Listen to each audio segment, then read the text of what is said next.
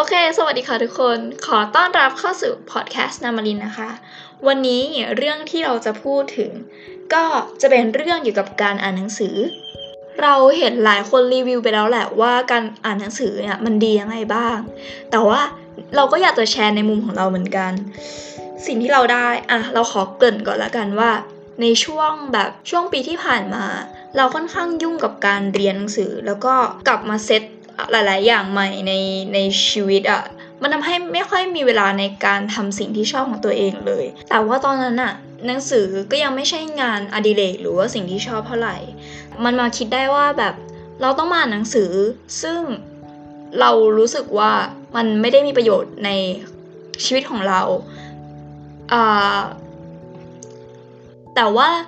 หนังสือที่เราชอบอะ หนังสือที่เราสนใจอะทำไมเราถึงไม่อ่านตรงนั้นอะไรอย่างเงี้ย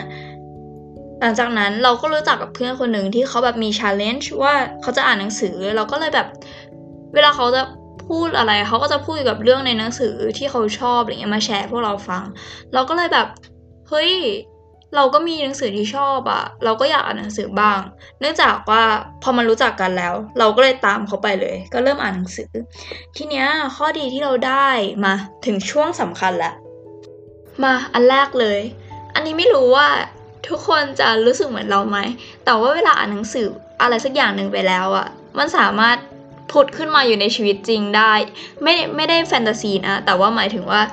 เรื่องราวต่างๆ อย่างเช่น สมมติว่าไปเจอเมืองเมืองหนึ่ง ซึ่งเมืองนั้นเป็นทางตอนใต้ของฝรั่งเศสเนี่ย วันต่อมาเราจะแบบไปร้านกาแฟแล้วเพิ่งรู้ว่ากาแฟที่เรากินประจำอะ่ะ มันมาจากเมืองทางตอนใต้ของฝรั่งเศสก็ได้อะไรอย่างเงี้ย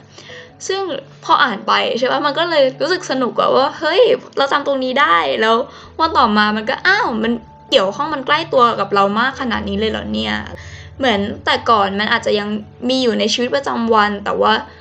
เราไม่เคยรู้เลยว่ามันคืออะไร ไม่เคยไปโฟกัสกับมันเลย เรื่องนี้ก็เลยกลายเป็นเรื่องที่ทำให้เราชอบในการอ่านหนังสือไปด้วย อย่างที่สองเลยก็คือพออ่านหนังสือไปได้สักพักหนึ่งอะ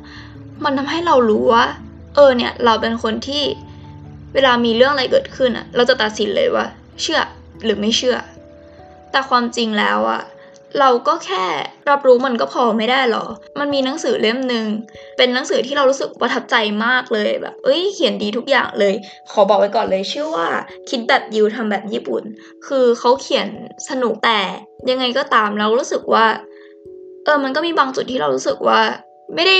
คิดเหมือนเขาอะแล้วเราก็รู้สึกว่า เฮ้ยทำไมเขาถึงเขียนอย่างนี้ รู้สึกว่าแบบ เฮ้ย มันไม่ได้อะอะไรอย่างเงี้ย แต่พอมาตอนหลังอะเราก็เลยแบบ เออ ความจริงแล้วเนาะ เขาเขียนหนังสือมาตั้ง 300 หน้า มันจะให้เหมือนอย่างที่เราคิดไปตลอดทั้ง 300 ได้ยังไง มันทำให้เรารู้ว่า เออเนี่ย ความจริงแล้วอะการอ่านหนังสืออะมันไม่ได้ทำให้เราเหมือนกับว่า รู้ว่าอะไรถูกต้องหรือผิดมากขึ้นแต่ทำให้เรารับรู้มากขึ้นมันไม่จำเป็นว่า เราต้องไปตัดสินว่าเราเชื่อหรือไม่เชื่อ แล้วก็อย่างที่ 3 ที่เราจะพูดถึงเนี่ยมันก็คือเรื่องสำหรับหลาย ๆ คนอะที่อยากหยุดเล่นโทรศัพท์อะเราว่าหนังสือช่วยได้ คือมันยากแหละที่เราจะหลุดออกจากโทรศัพท์แล้วไปอ่านหนังสือ แต่พอเราจับหนังสือแล้วตั้งใจอ่านสักพักหนึ่งอะมันก็จะแบบไม่ไปจับโทรศัพท์อย่างน้อยก็สักสองสามชั่วโมง ซึ่งเนี่ยแหละก็คือข้อดีของมัน โอเค งั้นเราขอฝากไว้เท่านี้แล้วกันเนาะสำหรับ 3 ข้อข้อดีของการอ่านหนังสือสำหรับใครที่รู้สึกว่าเฮ้ยมันมีข้อดีมากกว่านั้นหรืออะไรก็ตาม ก็สามารถไปคอมเมนต์ใต้เพจของเราได้เลยนะคะเพจชื่อว่านามาริน ทาง Facebook ค่ะสำหรับวันนี้ขอลาไปก่อนนะคะ สวัสดีค่ะ